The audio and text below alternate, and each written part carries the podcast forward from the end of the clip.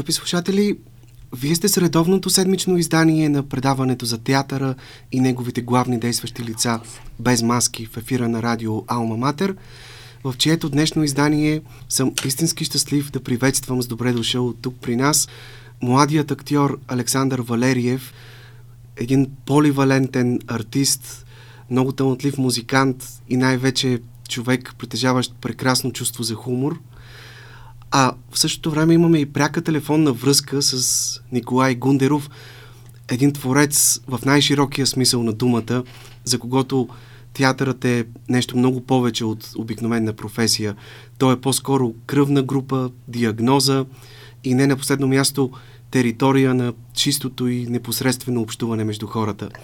И тъй като той обича да казва, че единствено изкуството може да бъде визитната картичка на една страна пред света, то не би било пресилено, ако ви го представя като един от най-талантливите и успешни посланници на българското изкуство в Европа и най-вече в Чехия, където той от години работи и то при много сериозен успех.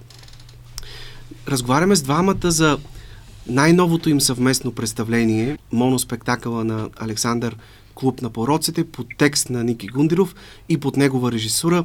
Спектакълът съвсем наскоро имаше своята премиера на сцена Комеди Бар в сатиричния театър. И така, здравейте, благодаря ви искрено, че приехте поканата ни. Здравейте и вие, благодарим за възможността да гостуваме в това прекрасно предаване. Особено удоволствие, да, да гостуваме тук, благодаря. Ники, може би да започнем с теб и да разкажеш как се роди тази пиеса. Важно е да кажем, че с нея ти спечели през миналата година конкурса за стендъп комедия на името на Алеко Константинов, организиран от сатиричния театър. Специално по този повод ли я написа или беше вече готов с нея и използва случая да я изпратиш, за да бъде оценена от високо авторитетното жури на този конкурс? Сега аз никога не пиша текстовете си, за да ги предпоставям за някакви конкурси, но истината е, че с особена радост подходих към този текст, защото познавах човека, за който аз писах тази пиеса. А това е събеседника ви, актьора Александър Валериев, който сега стои до вас, защото с него преминахме през най-красивото нещо и надявам се да не говоря в минало време, през едно приятелство, което действително е в минало несвършено, т.е. в сегашно несвършено продължава и дано да остане в това глаголно време и за напред. Аз бях и съм свидетел на много от неговите, бих казал, чисто човешки и професионални успехи като актьор и разбира се бях вдъхновен от една история, която е дълбоко лична и бих казал в известна степен интимна, защото всеки човек е малък сейф за тайни тайни, но тайните на един добър човек имат значение за изкуството. И тъй като ние сме работили, да, може би ще стане въпроси за напред в разговора заедно, аз наистина бях развълнуван от една чисто човешка история и разбира се се опитах да я така както магнита привлича своите топлийки, се опитах също така да привлека допълнителни истории и да облека тази как да кажа, нишка на сюжета с много неща, много истории, от, не само от неговия живот, да направи едно такова обобщение за странстващия добър човек, който въпреки всички препятствия си остава такъв. Разбира се, изкуството на стендъпа или на, така да се каже, театралната комедия има своите закономерности и пространството, в което се играе този спектакъл, има своите условности. Те не трябва да бъдат пренебрегнати, но не те са най-важните, защото не говорим за формален театър, а за, може би, театър, който се опитва да докосва. Аз дълбоко страня от тези така наречени термини и етикети за това какво изкуство е театър, съм аз не мога да го дефинирам, но знам, че театър не може да отчуждава. Той може би може да приближава. Той не може да ни посочва как да живеем, но може би посочва как се живее и задава въпроси. Тази пиеса всъщност не бих нарекал точно така в чисти дух и жанр комедия. По-скоро, ако трябва някакви етикети да залепим, тя е трагикомедия, но именно през смешното и през тъжното и през живота на един, така да се каже, човек, преминава този текст, който бих се радвал да има наистина свои универсални потенции и да не се заключва само в битието на един човек, а по някакъв начин да носи, може би, обобщения или универсални, как да кажа, етични вектори за обществото около нас. Важно е да кажем, че това е втори конкурс за съвременна драматургия, който ти печелиш след този на името на Славка Славова преди няколко години, когато пък на първо място беше класирана друга твоя пиеса «Пробен срок». След това тя беше поставена на сцената на театър 199, донесе ти награда Аскер за драматургия. Така че няма нищо случайно. Очевидно това се превръща в стил при теб, което е прекрасно. Ами, в интерес на истината, съвсем скоро имах посещение на същата пиеса Пробен срок, която тогава в този театър 199 бе играна и спечели конкурса и се улових в нещо, което не знам дали да не се предам и в полицията, в някаква автокражба.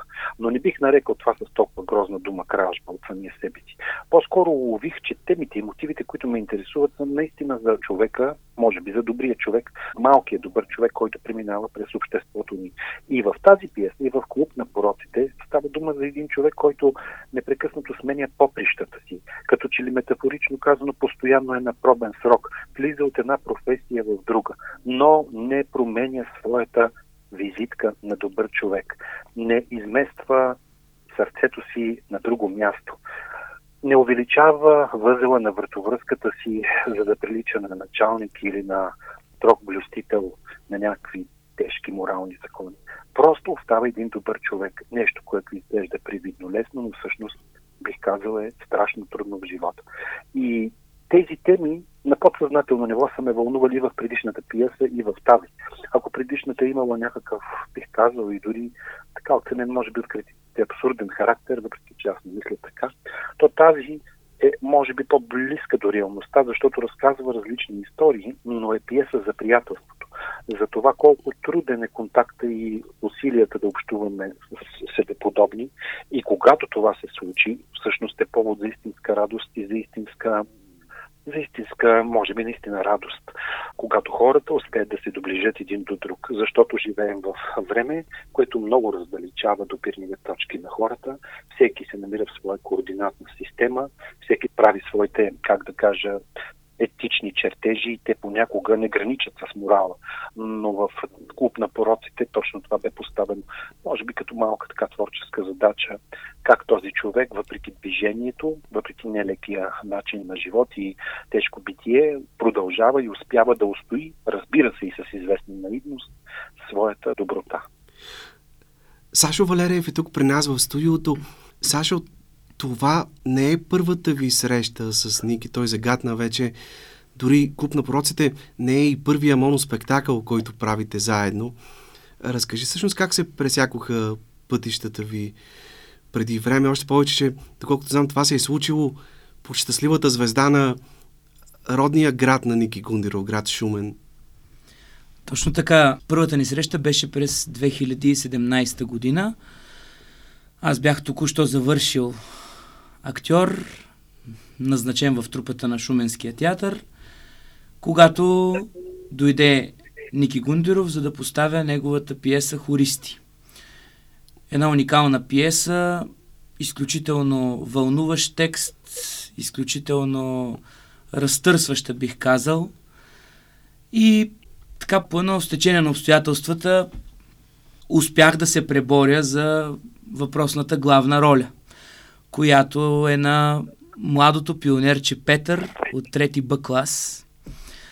Честно казано, предвид беше голямо предизвикателство за мен, защото да се играе третокласник. Да, 12 годишно дете, даже по-малко. 12 годишно, да. 12 годишно дете, да, предвид корпулентните ми размери, доста, доста трудно се случи това, но в процеса на работата аз припознах Ники като човек, с когото искам да работя, защото още в родния ми град Бургас съм имал възможността да се срещна с много добър режисьор, който ми даде основата на това изкуство. И в Ники успях да припозная точно тази чувствителност за театър, който вълнува, който докосва и в крайна сметка, който е насочен към публиката, което е най-важно в театъра. Направихме тази пиеса. От 89-та година насам в Шуменския театър не беше виждал такова нещо. Обикновено в провинциалните театри постановките си играят в театъра два до три пъти Предвид, нали, това, че градовете са доста опразнени, в смисъл хората вече са насочени към София и в провинциалните градове са останали доста по-малко хора, които се вълнуват от театър, но това не означава, че там няма хора, които имат нужда от театър. Напротив, там хората са също толкова жадни за театър, колкото и в София. И в крайна сметка се получи така, че този спектакъл успя да се изиграе при седем пълни салона, само на шуменска сцена. Отделно турнетата, едно от които беше в София, отново в сатиричния да, театър. аз го гледах тук в София, спектакъл и сатиричният театър беше пълен и наистина премина при много сериозен успех представлението. Да, и след което, разбира се, се случиха, така да кажа, вътрешно-политически неща в театъра, които се наложи да прекъснат живота на тази прекрасна бяла лястовица в репертуара на Шуменския театър по независещи от нас обстоятелства. След което се събрахме с Ники и той ми отправи едно прекрасно предложение, което аз приех. Тази пиеса за 13 души да бъде направена като моноспектакъл. Всички тези 13 герои да бъдат разказани и изиграни от това пионерче Петър.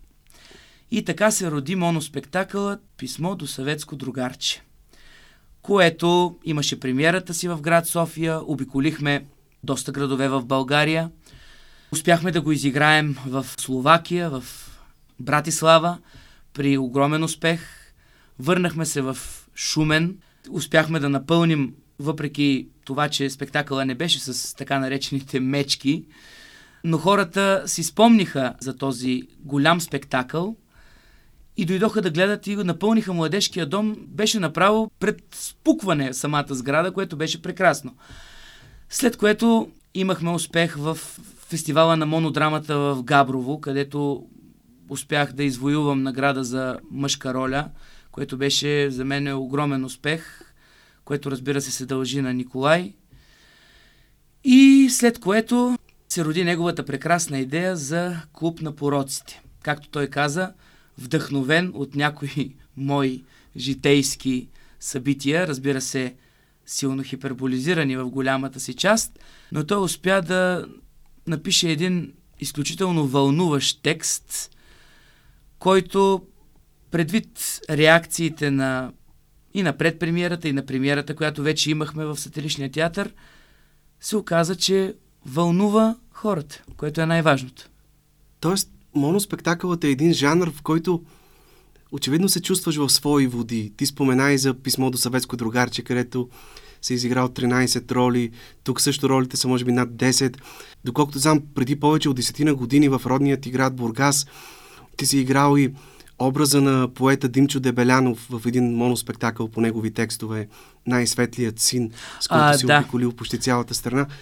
Какво е усещането да си сам на сцената, без други твои колеги, с които да си партнираш и единствената ти опора през цялото време да бъде публиката? Изключително трудно нещо е в това, за което говорите, въпросният спектакъл Най-светлия син. Той беше реализиран 2012 година, тогава по текст и режисура на режисьора Симеон Димитров, който всъщност беше човекът, който ми отвори очите за театъра, на когото съм изключително благодарен. Всъщност това са двамата Двамата, двамата учители, творци, да се каже. творци да. би ги нарекал. Дори не искам да кажа нито хора, нито това. Те са двамата истински творци, защото в думата, за да бъдеш творец, тя съвместява в себе си както талант, така и човещина. Без тези два компонента няма как да се роди един истински творец. Това са двамата творци, които успяха да формират в мен актьора, за което съм изключително благодарен, защото и двамата са две бездънни вселени безкрайни вселени. И след което, да, аз тогава бях още ученик в 12 клас. Успях да обиколя по-големите градове в България с този спектакъл. Шумен също беше един от тези градове. И тогава чисто по-детски, просто се обаждах в театъра и казвах, аз съм непрофесионален актьор. Имате ли против, искам да подаря на публиката във вашия град един спектакъл. И в повечето градове се отзоваваха, като казваха, че са съгласни. И оттам тръгна всичко. А на въпроса ви как се чувствам на сцената, много е трудно, когато нямаш на кого да се опреш като колега, защото в крайна сметка си сам. И в тези час и 10 час и 20 минути, в които си сам на сцената, ти трябва да поведеш всички хора по една линия. Трябва както да ги галиш, така от време на време и леко да ги шамаросваш, да ги вдигаш, да ги сваляш, просто да ги возиш на едно влакче, което изцяло от теб зависи дали ще бъде влакче на ужасите, дали ще бъде влакче на мечтите, влакче на любовта, влакче на преживяванията, но при всички положения трябва да бъде влакче на усещанията и на чувствителността. Защото ако ние не мислим за публиката, и тя няма да мисли за нас. И всъщност Клуб на пороците е един спектакъл, в който от гледна точка на зрителите е много важно да притежаваш умението, да владееш, така да се каже, оптиката, да четеш между редовете. Тъй като на пръв поглед, на пръв прочит става дума за един герой, който е зависим от храната, от яденето. Един човек, който така непрекъснато му се яде и съжалява, че не са го включили в групата за посещение на фестивала на Шницела в Виена. И тъй като той е актьор, приканва зрителите след края на представленията да му подаряват не букети, а брускети. Но под повърхността на всичко това има едни много по-дълбоко закодирани смисли и значения за това, че не трябва да се срамуваме от собствените си слабости и пороци, ако сме успели да съхраним чувствителността си и ако умеем да обичаме и да се грижим за другите, и че много по-важна е силата на духа, който носим себе си, а не формата на тялото ни. Абсолютно, абсолютно правилно. Истината е, че хората в днешно време слагат маски и бариери пред себе си, криейки се зад постулати, зад норми. А в крайна сметка, за мен най-важният ключ, който е използван и в този спектакъл, е самоиронията. Самоиронията е едно невероятно чувство, което ако всеки човек притежава, света ще бъде едно много по-красиво и по-спокойно място за живот. Защото липсата на самоирония води до комплекси, а комплексите избиват в качества, които виждаме всеки ден около нас и биваме заливани от хора с подобни комплекси. Ако просто погледнем в огледалото и си кажем, да, нямам перфектна фигура, не съм манекен, не съм модел на някоя агенция, но в крайна сметка нося в гърдите си сърце, нося душа. Мога да обичам, мога да направя добрина. Какво значение има дали съм 20 или 200 кг? В крайна сметка, въпросът е когато видя паднал човек на улицата, да му подам ръка. Честно казано, това се е случвало и ме е натъжавала реакцията на човекът, който в първия момент ме поглежда много странно, малко, ала сега ти какво искаш от мен? Аз а, просто се опитвам да помогна, но някакси в погледа му веднага проличава едно, не, не, не, това не може да е това не може да е безвъзмезно. Има нещо отдолу. Ние все търсим нещо отдолу. Все мислим, че някой ще ни измами, някой ще ни излъже, някой ще направи нещо лошо спрямо нас. За съжаление, живеем в такова време. Винаги търсим къде е уловката, нали? Това, да, да не се прецакаме, да не би някой да иска да ни прецака.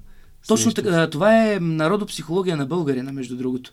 Все си мислим, че някой ни мисли лошото, че някой гледа да ни прецака. Сега, не можем да говорим 100% че не е така, защото виждайки какво се случва в нашата прекрасна страна, трябва да кажем, че до някаква степен можем да оправдаем тези хора. Но погледнато от човешка гледна точка, мисля, че не е толкова трудно просто да бъдем добри един към друг, да бъдем състрадателни, да бъдем човечни, да даваме воля и свобода на любовта, а да се опитваме омразата и елчността, която спохожда всеки един в даден момент от живота му, просто да се опитваме да потискаме тези качества и аз съм сигурен, че ако успеем и дадем превес на любовта и на добротата, тези отрицателни качества могат да бъдат погребани. Да, но самоиронията наистина е много силно оръжие в този спектакъл. Твоят герой казва, че много хора го определят като един от големите артисти, артист с мащаб и много често му се е налагало да играе двойни и тройни роли, като двойната Лотхен, тримата мускетари и дори Снежанка и седемте джуджета като моноспектакъл. А, Ники, ти дори се шегуваше, че Сашо е отслабнал с 7 или 8 кг по време на репетициите и е имал опасност да заприлича на манекен, което е щяло да промени концепцията за цялото представление. Ами, за съжаление, това ме съпровожда в и други репетиционни процеси. Веднъж се случи така да поставим пиесата Слуга на двама господари в Чехия и казах на актьора ми тогава, че трябва много да надебелее, така да стане по-пълничък, защото да бъде пухкав и така.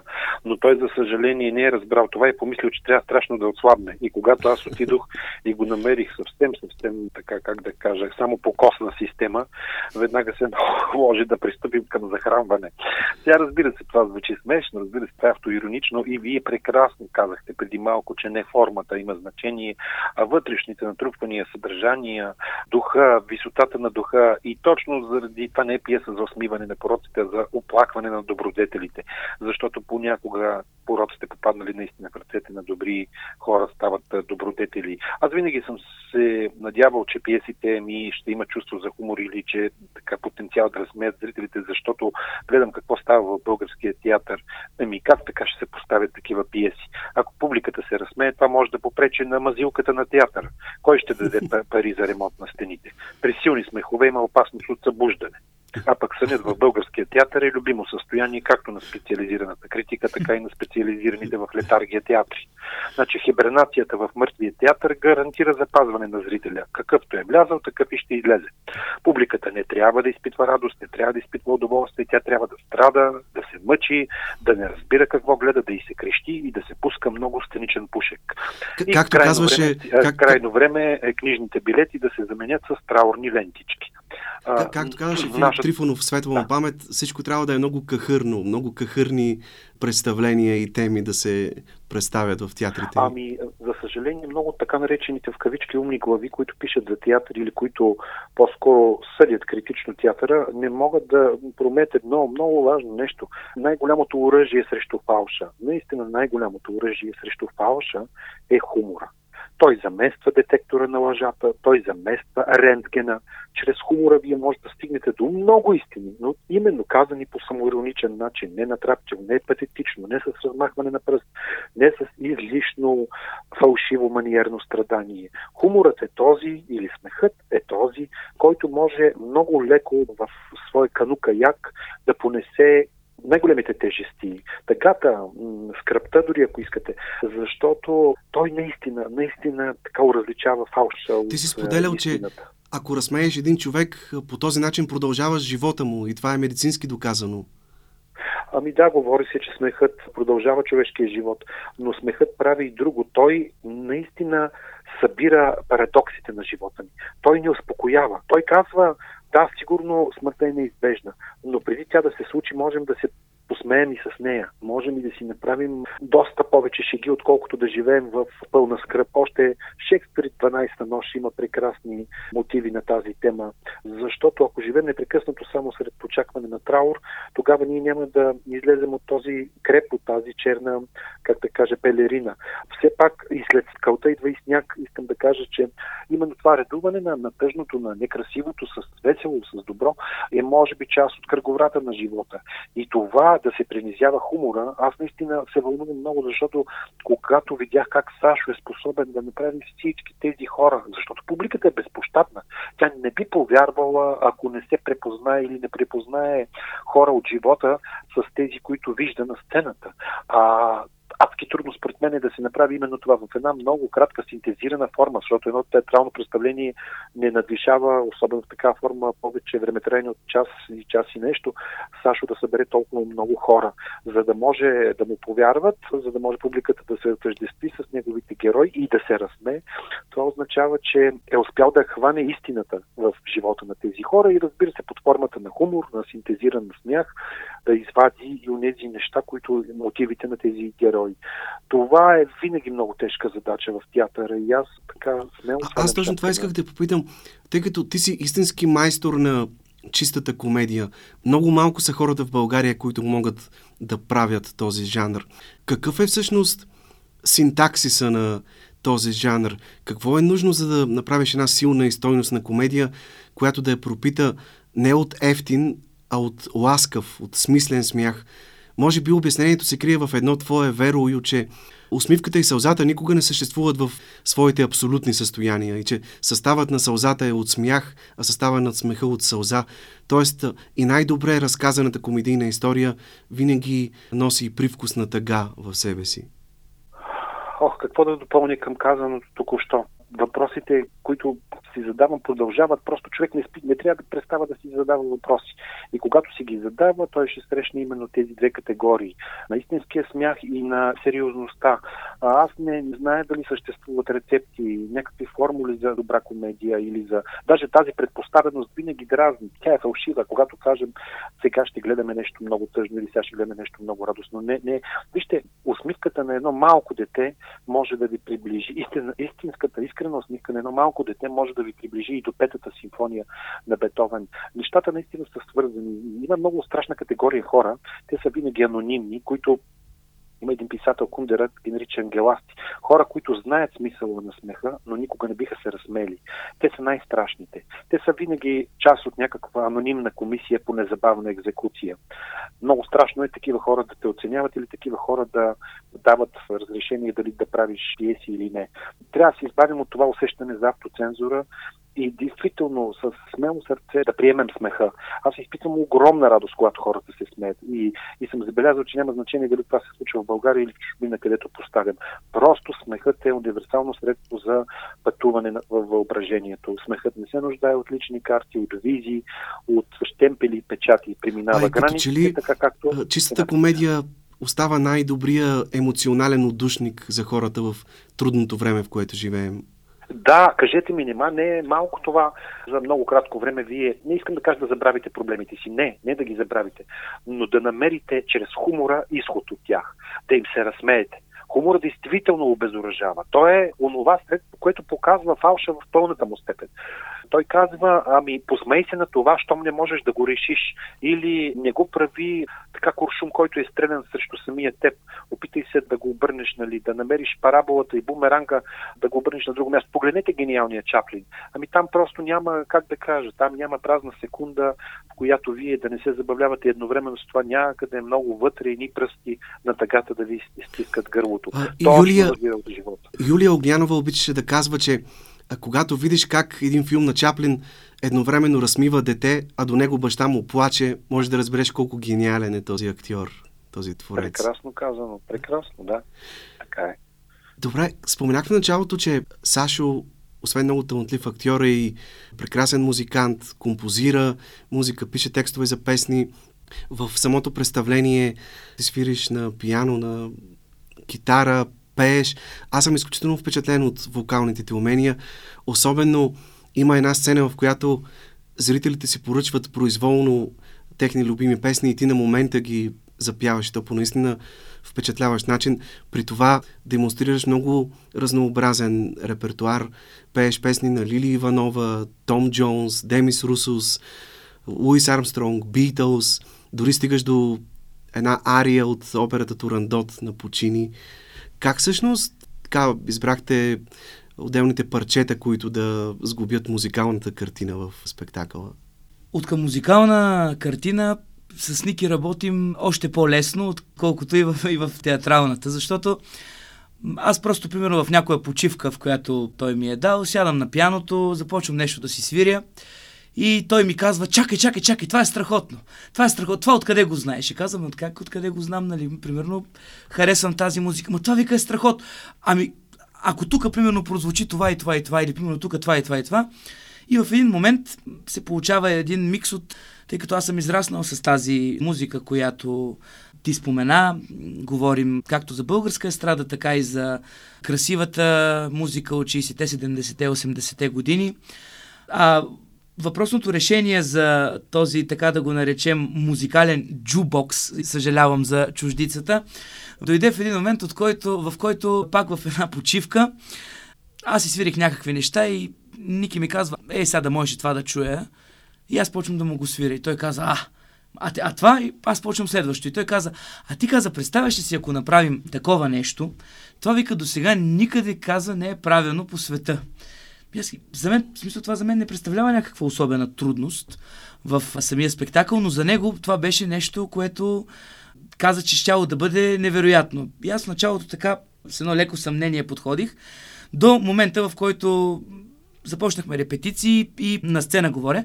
Първите желания започнаха да идват от нашите служби. Горе от озвучител, осветител. Те хвърляха така в пространство някакви парчета. И аз ги засвирвах, запявах и те изключително много се радваха на това. И в един момент аз просто видях, че това работи. И то наистина работи. Както всяко нещо, което Ники предложи, разбира се, но всички актьори трябва да минат през дълъг процес да разберат, че всичко, което той предлага е в правилната посока. И така се роди, започнаха, имахме притеснение дали публиката ще възприеме това, дали няма да мълчи, като естествено и за варианта с мълчание имахме готово решение, но то ще остане за... Заповядай пак да гледаш спектакъла. Да, за да...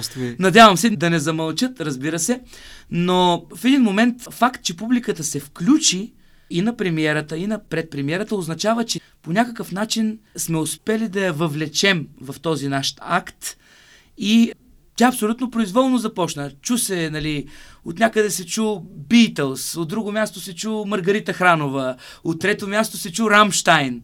И аз се чудих да правя, нали, разбира се, по няколко такта, колкото да, така да удовлетворя желанието на хората, но някакси, когато изсвириш пожеланото от човека парче, макар и в няколко такта, виждаш една физиономия, която е изключително озарена и разбира се, пак да намекна нали, народопсихологията на българ, на другите започват така оглеждат и казват сега това дали не е поставено. Я и аз да пробвам да кажа нещо. Ще кажа и аз нещо, хоп, изведнъж, нали, аз засвирвам това, което човека е поискал и другите почват него да го оглеждат. Но също момент има се нещо много страхотно. интересно в това, което Сашо направи. За мен той е направо на ниво, как да кажа, блестящ фокусник.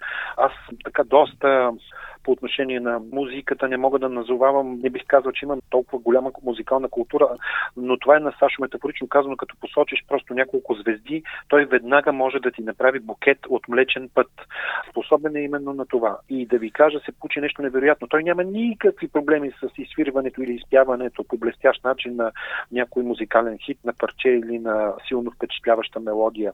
Но това да стане част от драматургичната структура на представлението вече е трудно трудно. И Сашо по блестящ начин го направи. Ние имахме характеристика на герой, който не започва да говори и да се представя, а чрез песента, която се изпълнява, зрителите по някакъв начин да надникнат в неговата духовна същност и да разберат, що за птица е той, след като по този начин с такава музикална визитка започва. Да сложиш само някакви музики, за да направиш ефект е нещо, което бих казал даже съмнително и неприятно в театър. Но да ги направиш част от драматургичната структура и този човек, който на това трябва да играе като нали, герой чисто вербално да ги представя пред публиката, но едновременно с това и песенно, музикално, това да стане част от самото представление и ти да имаш усещането, че това е просто част от едно така, как да кажа, синкретично събрано изкуство, в което музиката не е противопоставена на текста, както и обратното, и с лекота и естественост да го направиш, това вече си иска наистина абсолютно сериозни актьорски умения. И е прекрасно и страшно Добре, аз леко да, да се работи с Сашо, тъй като твоят герой, след като е съкратен от театъра, в който е на щат, е принуден да работи какво ли не уличен музикант, таксиметров шофьор, аниматор на едно богато и доста претенциозно семейство, дори работи в един цех за надуване на плажни дюшеци. Ники Гундеров загадна, че спектакълът до голяма степен е инспириран от твоя път до този момент в живота, тъй като на самия теб ти се е налагало да сменяш много различни работни места и поприща, не само свързани с изкуството. Разкажи малко повече за това какво си работил до сега, кои са така най-интересните истории, които са ти се случвали, доколко това е включено в представлението. Истината е, че за мен всяко нещо, с което съм се занимавал извън театъра, държа да отбележа, че то не е било по мое желание, а е било защото съм срещал трудности в тази професия, но малко по-късно искам да кажа нещо за това. Работил съм, работих като таксиметров шофьор, работих като куриер и смятам, че дори стигнах до, държа да отбележа, че изкарах допълнителна квалификация в шофьорски курсове. Шофирах самосвал, не си надувал плажни дюшеци. Чак до, до плажни дюшеци не, но съм работил, но достатъчно други неща съм преносил. Значи преносил съм, честно казано, в един момент бях си изчислил, че на ден през ръцете ми минават около 10 тона. В един момент от живота си. Но, Не искам това да предизвиква съжаление в слушателите, защото мога да се обърна и към младите хора, които те първа предстои да навлязат в тази професия, да им кажа, че това е една много трудна професия, но всяко нещо, до което човек се докосне извън нея, обогатява всъщност в актьорската професия.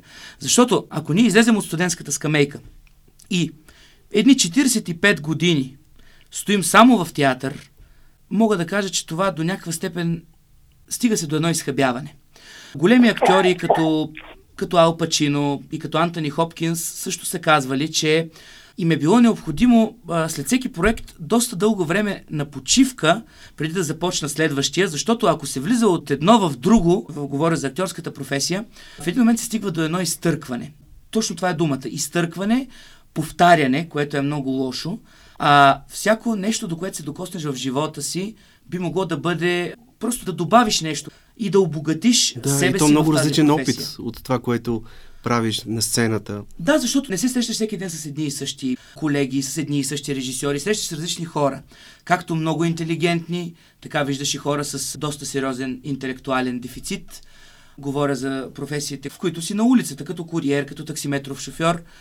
Но с това исках да се обърна към младите хора, които те първа навлизат или ще навлизат в тази професия, да им кажа, че това е една професия, която мога откровенно да кажа, че може да някой да се стори много неблагодарна. Защото тя изисква посвещение, изисква отдаденост, безкрайна отдаденост и неминуемо човек в живота си се среща с изключително много трудности. Не искам да ставам многословен, бих само казал, че заедно с Ники сме преминали през изключителни перипети. Стигали сме до там, че в желанието си да кандидатстваме създадена пиеса, говоря за, примерно за писмо до съветско другарче, което беше предишния моноспектакъл, сме стигали до отговори от типа, че проект няма да получи дадено финансиране, защото представете си, пиесата има сюжет. Много държа това да го отбележа. Да, за това бяхме отхвърлени. Срещали сме купища други, други предпоставки. Изобщо хора, които нали, наричаме ги хората на дежурното не. Ние казваме, здравейте, имаме проект, нали, кой... Не! Ама вижте, да става въпрос за нещо. Не, не може. Добре, да все пак чуете, става въпрос за нещо. Човешко ли? Не, не, това не. Нали, в един момент виждаме едни хора, които един кълъп от 20 човека. То това си е като сюжетна пиеса. Ники, можеш да напишеш пиеса по всички тези неща, които са ви се случвали. Ами, е аз мисля, абсурдно. че във всичките му пиеси това е заложено, защото в България, за съжаление, има една група от 20 човека, които са набедени, точно набедени ще го нарека, за каймака на тази професия.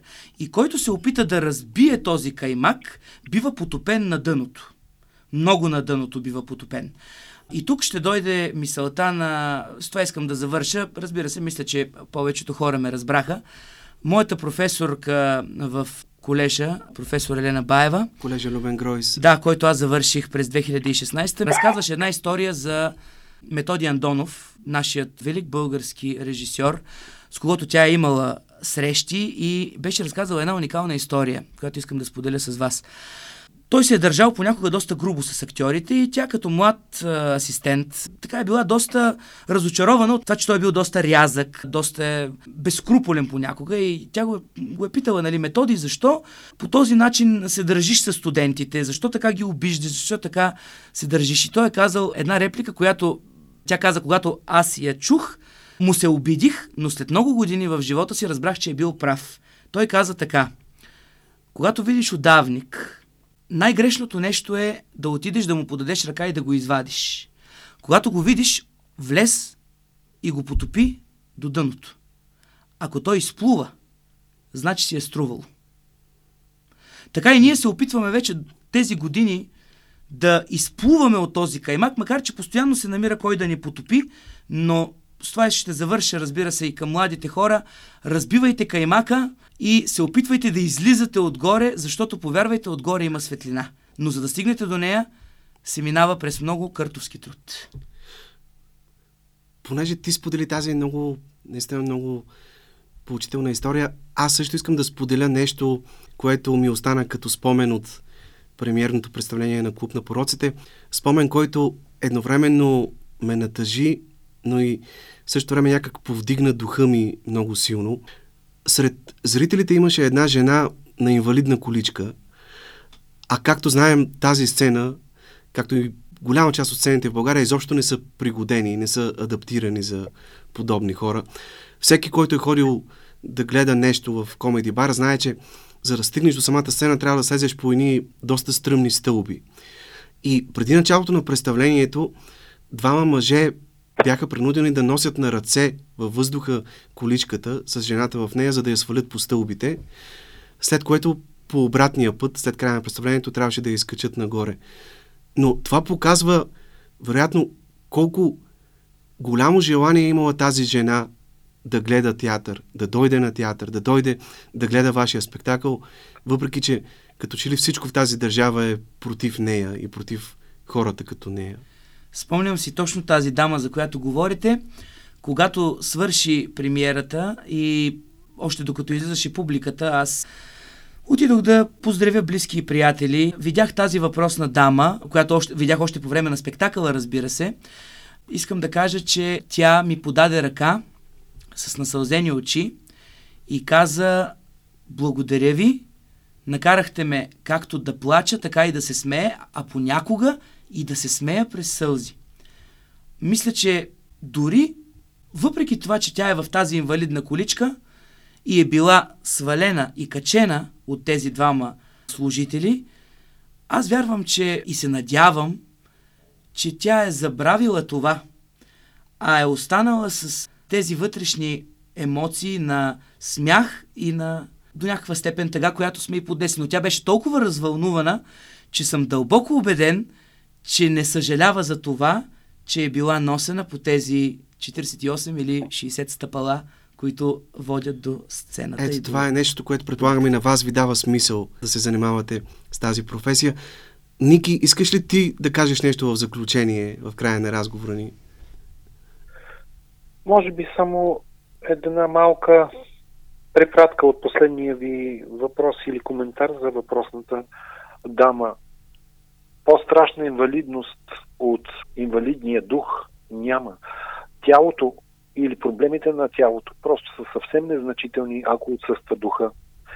Така че, ако държим този дух високо горе, проблемите на тялото да. нямат никакво Да, то това го има и в самия спектакъл, тъй като героя в крайна сметка среща любовта в лицето на едно незрящо момиче и много парадоксално, всъщност точно когато той започва да събира пари за собственото си погребение, среща това момиче и това се оказва достатъчно силен импулс да продължи да живее. Там има една наистина много трогателна сцена, в която той устройва своеобразен театър в един склад, подрежда и нечифтови обувки като зрители и я завежда там, за да изиграе театър, което е... Данчо, мога да кажа само, че този твой коментар отново за пореден път ме трогва. Ако това действително е така усещането ти, това е най-хубавото нещо и смисъла на това представление. Друг смисъл то няма. И, и аз благодаря за, как да кажа, за проявената чувствителност на разбирането по отношение на точно този епизод и на целият смисъл на този спектакъл. Искам да кажа и на слушателите ни, че разговорите ни с теб са разговори с един дълбоко чувствителен и блестящ човек. Не искам даже да кажа думата журналист, защото просто бих казал нали, с подвижник, така духовен приятел и много се радвам, когато това нещо е достигнало по този начин и, и към теб. И това е нашата благодарност, може би, с Сашо към теб. Аз ти благодаря искрено, Ники. Се надявам отново да бъдеш тук при нас в студиото. Накрая да кажем, че през февруари можете да гледате клуб на пороците на 3 и 22 на сцена Комеди Бар в Сатиричния театър. Благодаря ви искрено, на добър час. Наши гости днес бяха актьорът Александър Валериев и режисьорът Николай Гундеров. Говорихме си за моноспектакъла Клуб на пороците.